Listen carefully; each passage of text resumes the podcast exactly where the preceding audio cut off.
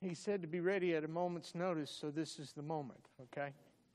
Uh, I will say this, as I told Pastor Friday, as I sat with him and talked with him uh, at lunch, I know few men that I would be willing to sit under as pastor. I've preached, this is, what, man, forty years or more? And it's hard. But when I hear him preach, I hear the depth of study that he has done. I hear the sincerity of his voice.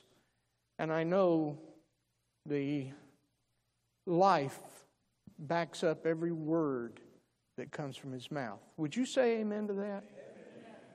So this morning, uh, now I will not lie to you, I love to preach. But you, uh, you know, you always feel awkward when you preach for someone that should be filling the pulpit. So uh, bear with me this morning, uh, and we will look at Deuteronomy chapter thirty-one, verse twelve. It's amazing what Pastor, you know, I, I said nothing to Pastor about what I would preach, not one word. Uh, and yet this morning he talked about intentional hearing. Did you read the passage with him? And then he said, I hope you will be here to hear the word. In Deuteronomy chapter thirty-one, verse twelve, we read this. Our verse, let's start with verse ten. And Moses commanded them, saying, at the end of every seven years, in the solemnity of the year of release, in the Feast of Tabernacles, very special time, very special time. Every seven years they released debt. It was, it was like they were being released from Egypt. All the bondage was gone. And he said, when all Israel is come to appear before the Lord thy God in the place which he shall choose, thou shalt read this law before all Israel in their hearing. Gather the people together, men and women and children, and thy stranger. Oh my, I wish I could spend about three hours with you on that one word. It would make a difference in our hearts about the people outside those doors. Gather the people together, men and women and children, and thy stranger that is within thy gates, that they may hear, and that they may learn and fear the Lord your God, and observe to do all the words of this law, and that their children, which have not known anything, may hear and learn to fear the Lord your God as long as he live in the land whither ye go over Jordan to possess it. Now, in the first part of this chapter, he speaks very strongly to the children of Israel about the fact that there's something big coming. And of course, we know what that is, don't we? It was the taking of the land. And he told them in no uncertain words, you must do this. Do not fail to do this. But we also know that he warned them that there would be great tragedy if they did. Uh, it is probable that Moses wrote this as a farewell to the people of Israel. After so many years of leading, pleading, scolding, warning, and defending this people. Doesn't that sound like being a mother and a father? That's exactly what he was. Great father to them. As a matter of fact, they looked to Moses as their father. In his effort to maintain this overwhelming relationship that he has been given by God. Now keep in mind, if I told you I want you to go to the nation of the United States, I want you to tell them that you're from God, and I want you to lead them into the promised land of who they should be, uh, you would probably look at me uh, and go, I don't think so. But Moses took the challenge from God, although he did it in a way which was not necessarily good. He argued with God. He sought to, in some way, uh, put away, diminish this call. And uh, keep in mind that uh, this relationship that he had with them uh, brought him into some of the greatest experiences that any man has ever had. First of all, we know that uh, he had fled Egypt, and four year, for forty years he was in dormancy. In other words, he was not serving God, he was serving himself. He was taking care of sheep on the backside of a desert. He was subservient to those that were over him.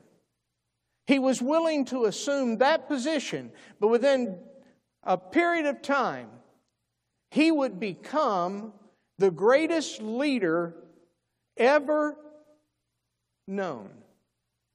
If you say the name Moses, it rings in the Jewish synagogue. If you say the name Moses, it rings in Islamism. If, it, if you say the name Moses, it is one of the sacred names uh, in all of Christendom. Moses delivered his people. And he's got a last message that he wants to give. Uh, and this message, he said, I want you to uh, take this message, and every seven years, I want you to bring the people together. Uh, this message is very important, obviously, because this is going to be a ritual. If you remember, they found the Word of God after they returned from the captivity. And they brought all the people together. They made a pulpit.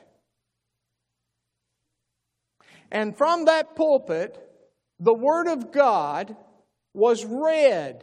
And the people stood. Have you ever wondered why people, uh, pastor has a stand for the reading of the Word of God? That's why. We stand in reverence to the Word. And it, it, for the most part, they were probably reading much of the books that Moses wrote. Why? Because it was long since they had done that together, which was a command of Moses. Don't forget. Do you know why you come to church on Sunday morning? You come to church on Sunday morning for one more time that we stand. And we say, we believe this Word. We support our God who gave this Word. And as we stand, and in those brief moments, we read five to ten verses, always even verses, you notice. We acclaim with all our hearts, this is the Word of God Almighty. And here we take our stand. We can do no other. I stand. Isn't that wonderful? Isn't it great that Pastor thinks of us like that? So the next time he says stand, uh, why don't we pop to a little bit of attention? Why don't we look and say, I'm so thankful that my pastor has me read the Word of God with him. And I stand here in opposition to everything that is in opposition to this Word. That was the whole idea. In this time where he fought and struggled with these children of Israel, according to the first part of the chapter, he also had the mountain experience, where God put him in the cleft of the rock. And as he passed by, he saw the hindermost parts of God. With every demanding ministry, there is always the marvelous blessing that ends it, or that maintains it. He had enjoyed that. He walked off of that mountain as no other man had ever done.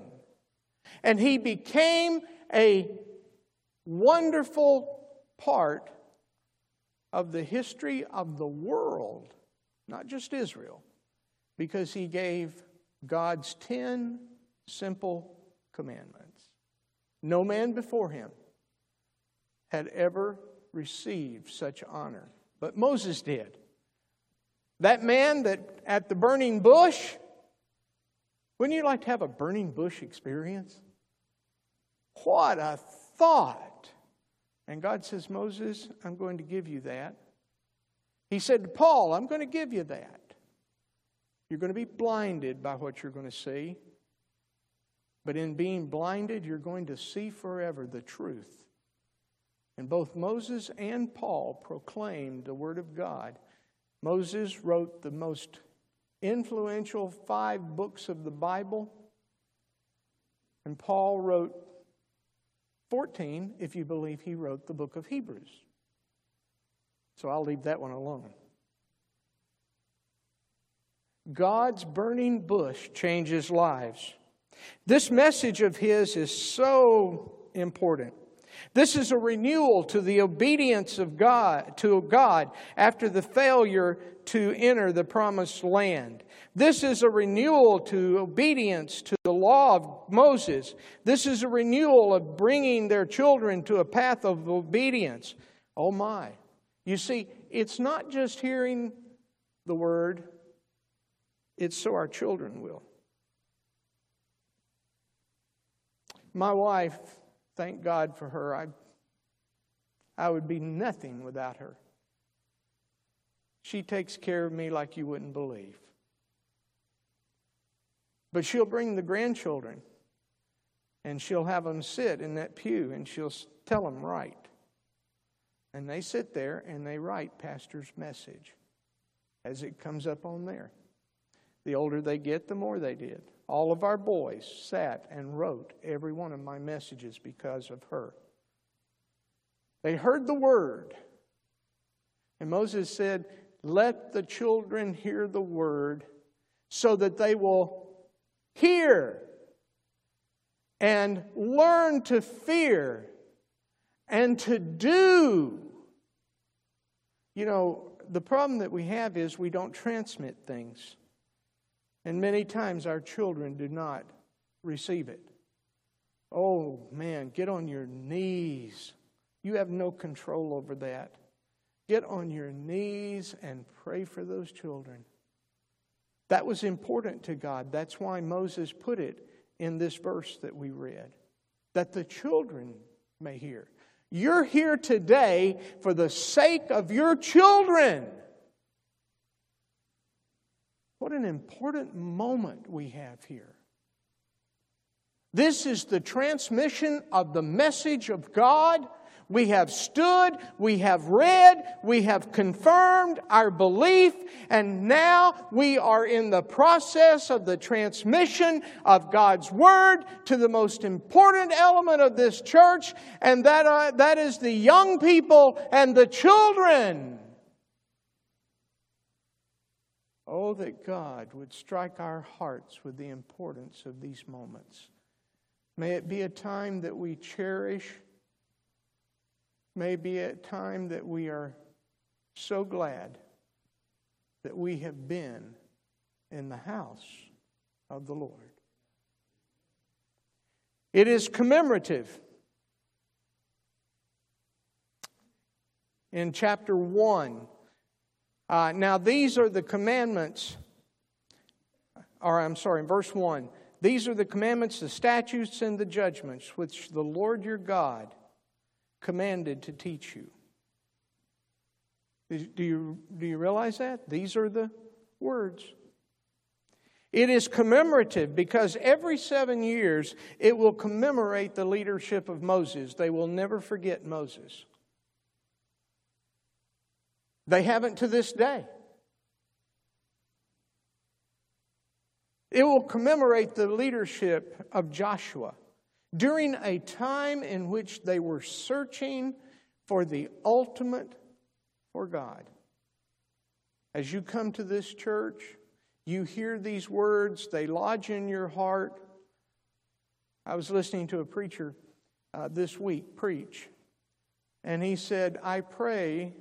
You know, some seed fell on stony ground and it was stolen. Or Jesus uh, said that the Satan came and stole the word from their heart. He said, I just pray every day that between the doors of the church and their car in the parking lot, that Satan does not steal the word that they have heard.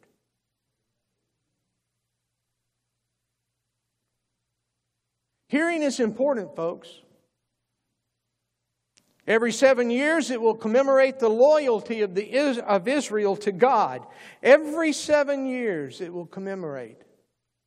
You know, we, uh, in our family, we use events to commemorate, to read.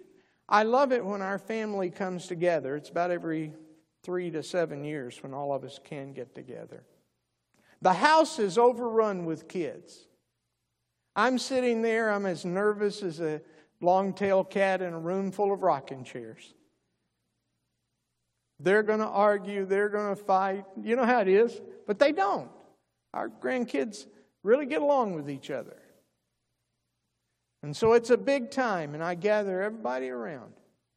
And the first thing that I do is I tell them that Jesus died. I tell them the gospel story, just like I was witnessing to somebody. I want them to hear that story so many times that if they were asked, they could repeat it. And I ask them right there in that room, as we're sitting there, I will say, some of you have already received this message, but some of you are just becoming aware of it. It means something. When it does, it's time to be saved. And then, as kids will do, hands will start popping up, you know? Oh, I did that. It's like a revival meeting. You feel good about it. You know, I just preached the best message of the year to the best people on earth. Hopefully it builds loyalty. It will commemorate God's unfailing faithfulness to Israel. Oh my. Has God been good to you? I hope that you keep a record of it. Please do. You ought to have a file someplace on your computer. Or if you love notebooks, Pastor loves notebooks. He brings notebooks and he, he writes everything down. And I think Melanie does all of the computer. He loves to write things down.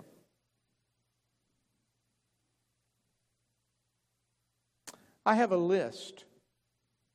It's so long now I can't even pray over it.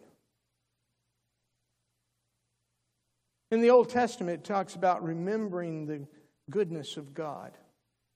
And I have that verse over the top of it. And any time that I feel like a pity party is in order, I go right there. And I realize, oh my goodness, I remember when this happened. You won't believe this. And I write down every one of those things. I remember when people got saved. I remember when people were sick. We've got a man right now in Honduras.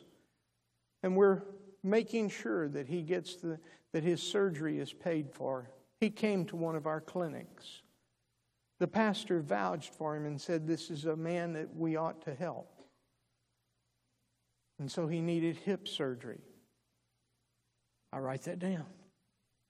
Had a man call me on the phone this week, uh, and he said, hey, uh, are you folks doing anything in Kentucky for the flooding? I said, sure am.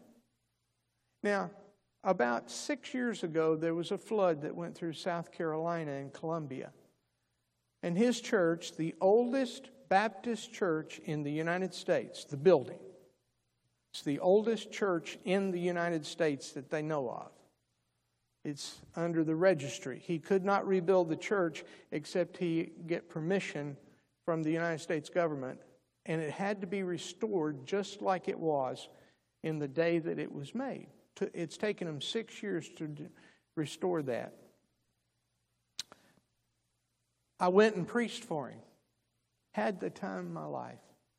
He called me and said, well, you're not going to believe this, but the church is just about totally restored. He said, I just wanted to thank you. He, now, his church, just three years ago, took up six thousand dollars and sent it for another church that had been destroyed. He was calling this time because his church remembered the days of their flood, when their church was completely washed away. And we sent thirty-something people to help them, to shovel the mud, to get that all cleaned up. We sent money to buy furniture. We sent money to buy uh, appliances for their kitchen in their older building that was attached to this historic monument. He said, just wanted to call. We've taken a little offering, and we'd like to help the church in Kentucky. Well, I've got a church where it was filled with mud. They're now meeting in an old school, not adequate, but it'll do. They'll probably grow. Uh, churches usually do during this time. Oh, I could tell you the stories. The things that I remember, I can say to you this day, God Almighty was with us in the desert. God Almighty provided the manna. God Almighty provided the water. God flooded the Egyptian army. I can tell you those moments, and then I can show you the victories. I wrote them down. This commemorates all the goodness of God to the nation of Israel. And once every seven years, I imagine they might have done it just a little bit more as part of a family unit.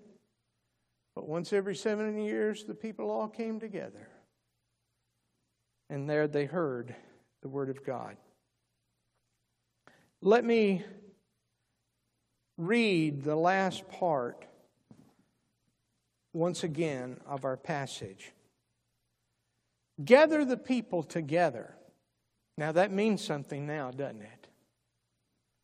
Gather the people together, men and women and children, and thy stranger that is within thy gates, that they may hear, that they may learn, and fear the Lord your God, and observe. It means to keep the doing going. Observe, to do all the words of the law. Four things here, very simple things. Uh, I will cover those things very quickly. I promise you I'll not draw this out. As soon as I get my message part here. Let's talk about the hearing. Now, I want you to get in your mind this. This is how you maintain a life. I don't like the words on fire. I, I don't know what that means. Do you? I guess it's the burning bush life. That's the only thing I can say. I just simply say that to us common people, this is the way, walk ye in it. If you want to know more about the Lord, this is the way, walk ye in it. If you want God's blessings, this is the way, walk ye in it.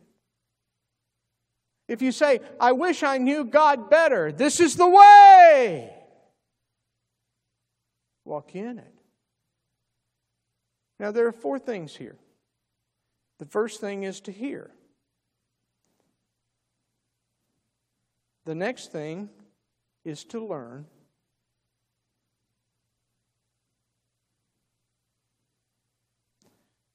And fear.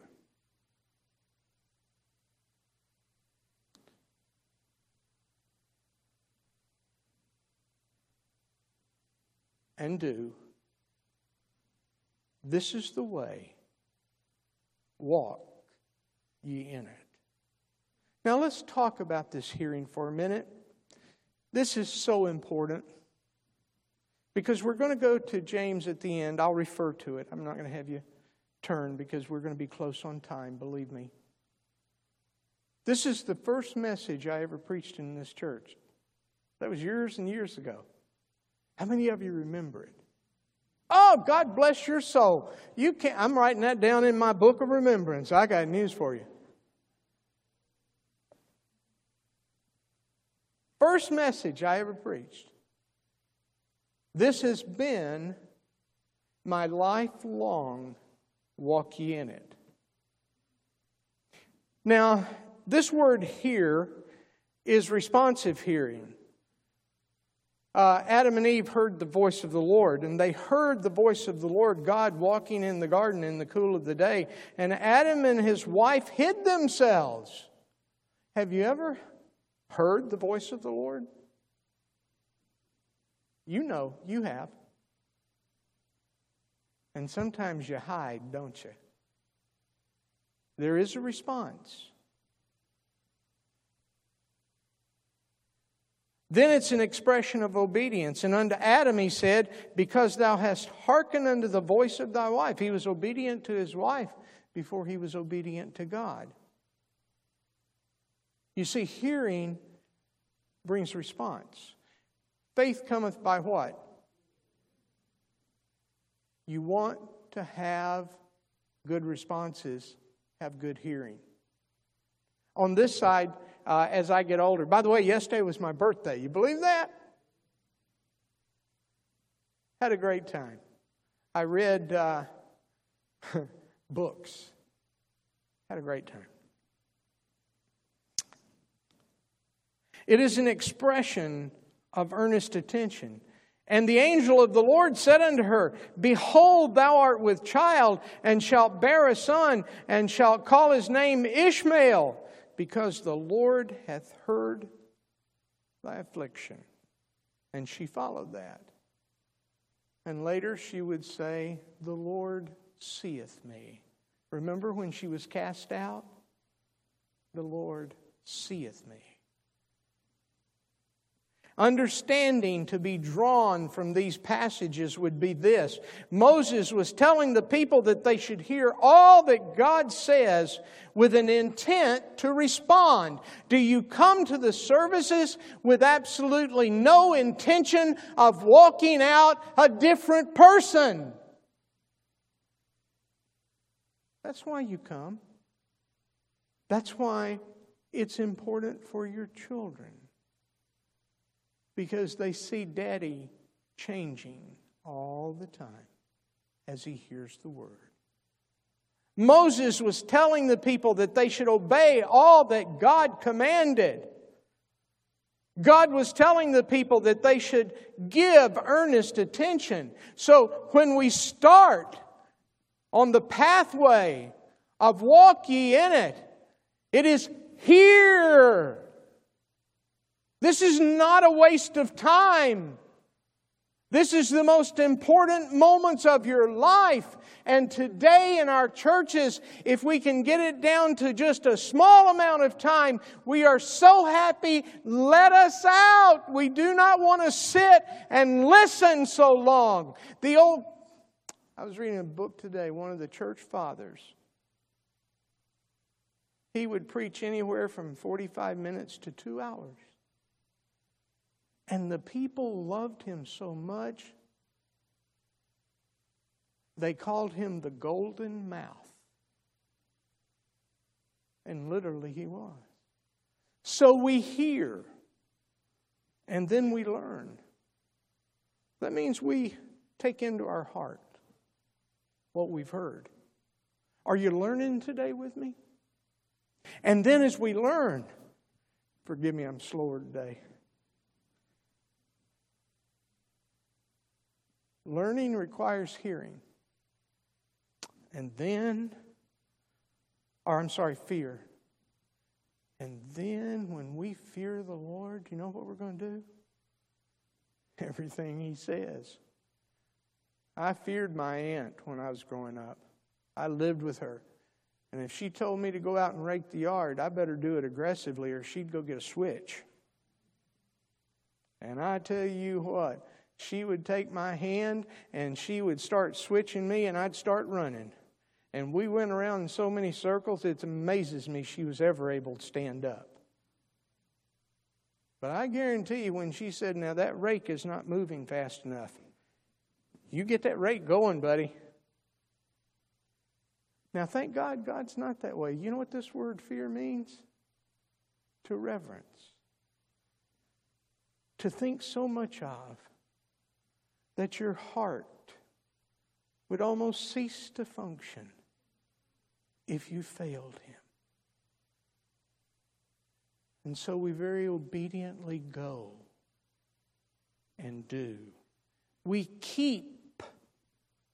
Right now, you don't know how much you've changed since the day you got saved. You're keeping information in your mind that when something comes across your path, your mind's like a little computer. It runs, and all of that stuff that you thought you weren't getting any value of, all of a sudden floods, and you bring it down, you refine it, you put in the extra searches, and you find the truth because it's there in you. Because pastor, day after day, week after week, moment after moment, was steadfast and true and always ready to preach. I have never seen him walk into the pulpit unprepared. Anybody here seen that? How many of you would say amen? He's always prepared. Yeah. That's a man you better honor. I wish he were here. At the end of this message, I'd have him stand right here, and it would be a two-hour procession. I've done that for pastors, and the church just simply breaks and cries, and they come and they grab their pastor, and oh my, they weep with him, and they love him. You know what that does for a pastor? After this message today, I hope that you will take his hand. I hope that you will lift him up and you will say, Pastor, I am not flattering you. Thank you for the word. Thank you for the word. Yesterday as we were sitting and talking, I said, Pastor, one thing I can be assured of, you preach the word. And I was so thankful to say that. And I looked at him and I told him, I said, I'm not flattering you, Pastor. I'm telling you my heart. You see, the problem is, it's like when you first got saved. Man, I tell you, when I first got saved, my pastor had said, have your devotions standing on your head. It would have been hard, but I would have tried. Why? I was just so eager. I'd never heard these words. This was new. And so I learned. Oh, I learned so many things from my pastor in the pulpit and out. I was just a young boy, fourteen years of age. I remember they showed a missions video and the the, the missionary said, and these people stay drunk all the time. Well, I laughed. And nobody else was laughing. And I was so embarrassed. Never did that again. I learned. Because everybody's head goes like this, you know. I thought it was funny at that time. I don't think it's funny today. Oh, that God would break the hold of liquor over the hearts and bodies of men. And I learned. Oh my, I learned. And I never failed to come to church. fourteen years old, I'd get on my bike and I'd ride all the way to church. In those days, you could do that. You didn't have to worry about the law system not working and putting people back out on the streets that would steal little boys and little girls. And boy, when my preacher would preach, I'd be right down that aisle. I didn't know any better. I didn't realize that mature Christians never come to the altar. And so down that aisle I'd come, and I remember that old church had wooden benches, wooden everything.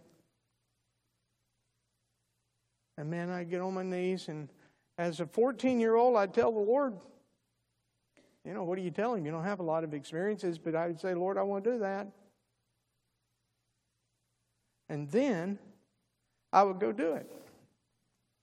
I remember he talked about we need to be soul winners. So I went home afterwards and I witnessed to my whole family at the lunch table, Sunday dinner. I said, I want every one of you to come to church. I want you to come down that aisle and I want you to get saved. Bad move. Oh, but it was the right thing. It was the amen thing, wasn't it? And they said, well, that's kind of personal.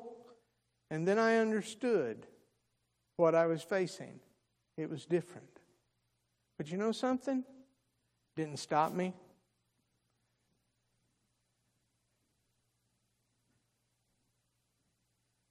Because I came to hear again. I wanted to know what he had to say. I wanted to hear every word he had to say. And I learned. And as I learned, I wanted so much to be obedient to the one that was the most important person in my life, the Lord Jesus.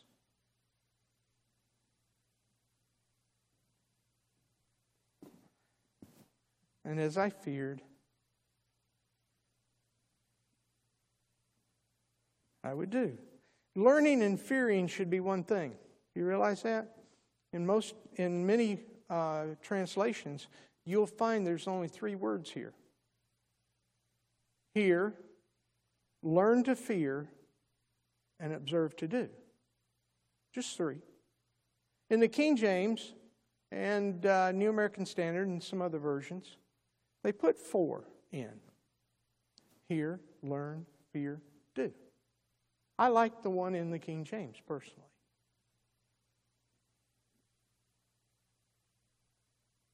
But you know what happens to us?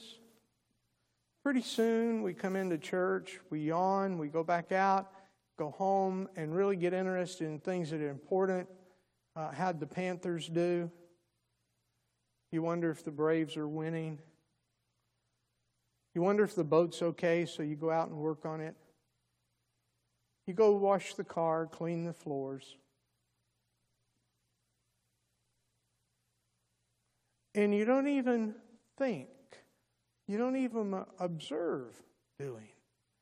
And then when that happens, all you're doing is fearing with no obedience. And you have to cut this off, because you can't live long in a church where every time you come in, it is a guilt trip, because you know the last thing that was preached you're not doing, and you haven't been doing things for years. And so then we cut that off. That's called callousness.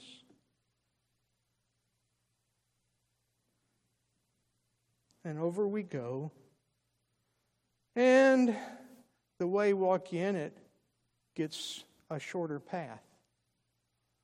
And all we do is learn. Oh, we're so happy. Pastor, now what does that word mean? And, uh, you know, what about the wart on the frog on the log in the bottom of the sea there in Exodus? What does that wart stand for? What's the analogy, Pastor? And some of you today will sit and go to every seminar you can think of. You'll pay money for every book you can read. And you come back in and you say, Pastor, this was one of the most important things I've ever done. I'm so glad I learned this. And in the pastor's mind, he said, yeah, I, I preached three messages on that. Did you not hear any of it?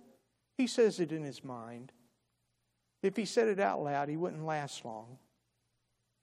There would be a movement in the church to find him a new place, because he's causing the boat to shake. He's making motion. And when we're in that learning mode, we feel so proud of ourselves. The Baptists have seminars on everything. Did you know that? Uh, they have seminars on ushers. They have seminars on deacons. They have seminars on wives, husbands, children, finances. And I could go on and on, and we rush so valiantly because all we're doing is learning. No fear. Learning doesn't require fear, but it should, because if you read this Hebrew passage, it should. And pretty soon, we're like the Dead Sea. You know why they call it the Dead Sea? It's dead. Nothing lives in it. We've been taking in all this wonderful learning and never giving anything out. And so when we sit in the church, all we're doing is hearing. That's all.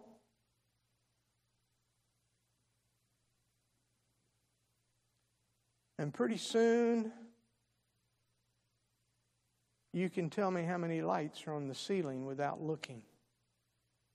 You can tell me how many pews there are because you've counted them all while you were waiting for the pastor to get through. You've rearranged the pulpit several times. You've thought about the colors of the auditorium. It would be so much better if it was this. You've thought about the lighting. You've thought about everything but what the Word says. Man, as I listen to Pastor, my wife will get on to me, and I know it's wrong. I'm, I'm sorry for it. I'm admitting it now. Pastor, if you're watching this, I'm at the altar, okay? Pastor will say something, and my little phone has my Logos. Uh, thank you very much, brother. My phone has Logos, and all of a sudden, it's like lightning. Something he says, just, I got to find it. I got to find out the connection. I got to see, is this word the same as the word he's using? And so, bingo, I'm, I'm going. Now, I'm listening. I'm waiting for that next explosion.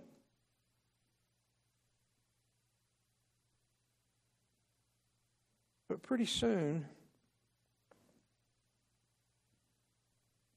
we're not even on the path. Because you see, okay. Yeah, that was a great one.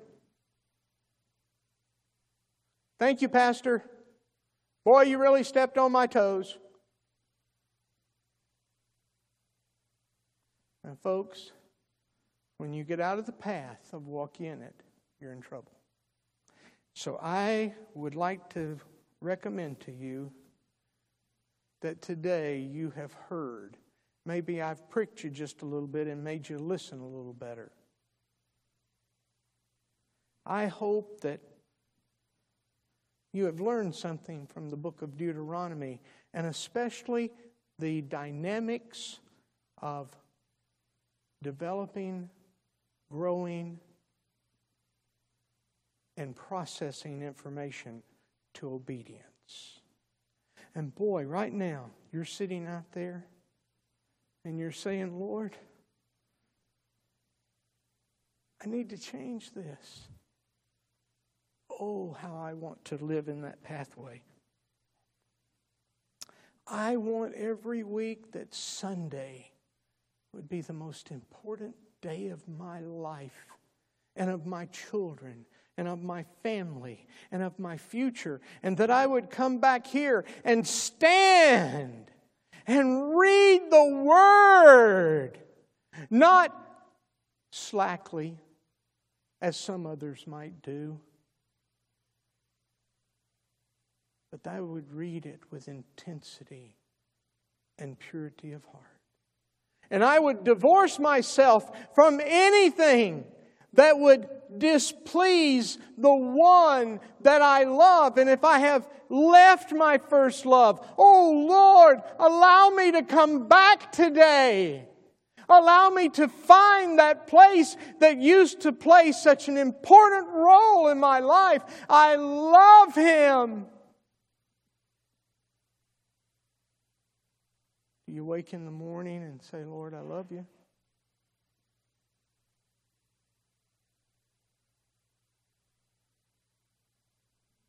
And then, miraculously, it's back to the doing. Oh, pastor has to write special plans for you because you're doing so much and growing. You've got so many questions. You're reading your Bible. It's personal to you. I am obedient. What is better than sacrifice? Somebody tell me. Obedience. James said, be ye doers of the word. Is that not what he said? And not hearers only. You know what the word hearers means? And I'm closing with this. I know I've been just a little long. Please forgive me. It was used of people who went to a to a auditorium and would sit, and they'd listen.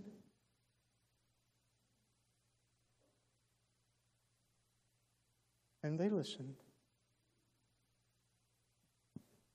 And they listened.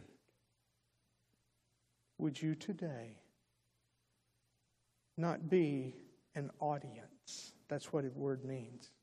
Audience. That's where we got our word, audience. And would you stand with me on the mountainside? And in your mind, can you see Jesus and the people coming by the thousands? And in that day, as He taught His disciples, He gave to them one of the greatest treaties that's ever been given and spoken in the ears of people. Blessed, blessed, blessed. Over and over He gave the message, and there was not an audience. There was a group of eager hearers. And people you would never think would change the world. Fishermen, tax collectors, some of them unruly, none of them educated, no prior theological training. The most unbelievable crew that could have been picked would take a message that has surrounded this world. They heard. They learned. I know how they loved Him. They feared Him. And they observed to do all that He said. Would you join with me today? As Pastor talked about hearing intentionally, I can't believe he did that. You're sitting at a... I got to write that down. I have to write that one down. He said exactly what these notes said. I couldn't believe it. Before God, I never spoke to Him about what I would preach today. Never. I only knew about eight thirty this morning that I might even preach. And I told him this morning, I said, Pastor, don't worry. God has laid a message on my heart. That was before he came in here. And God said, I want you to say this. Now, folks, that's God. I believe it with everything that's in me. I've seen Him do it over and over. And today we are in the crucible. Will we change our lives? And when will and will we go back to those early days where the altar of our heart burned so brightly? oh my, whatever was spoken was heard, learned, reverenced, and obeyed. May that be our heart today. Let's bow our heads for prayer.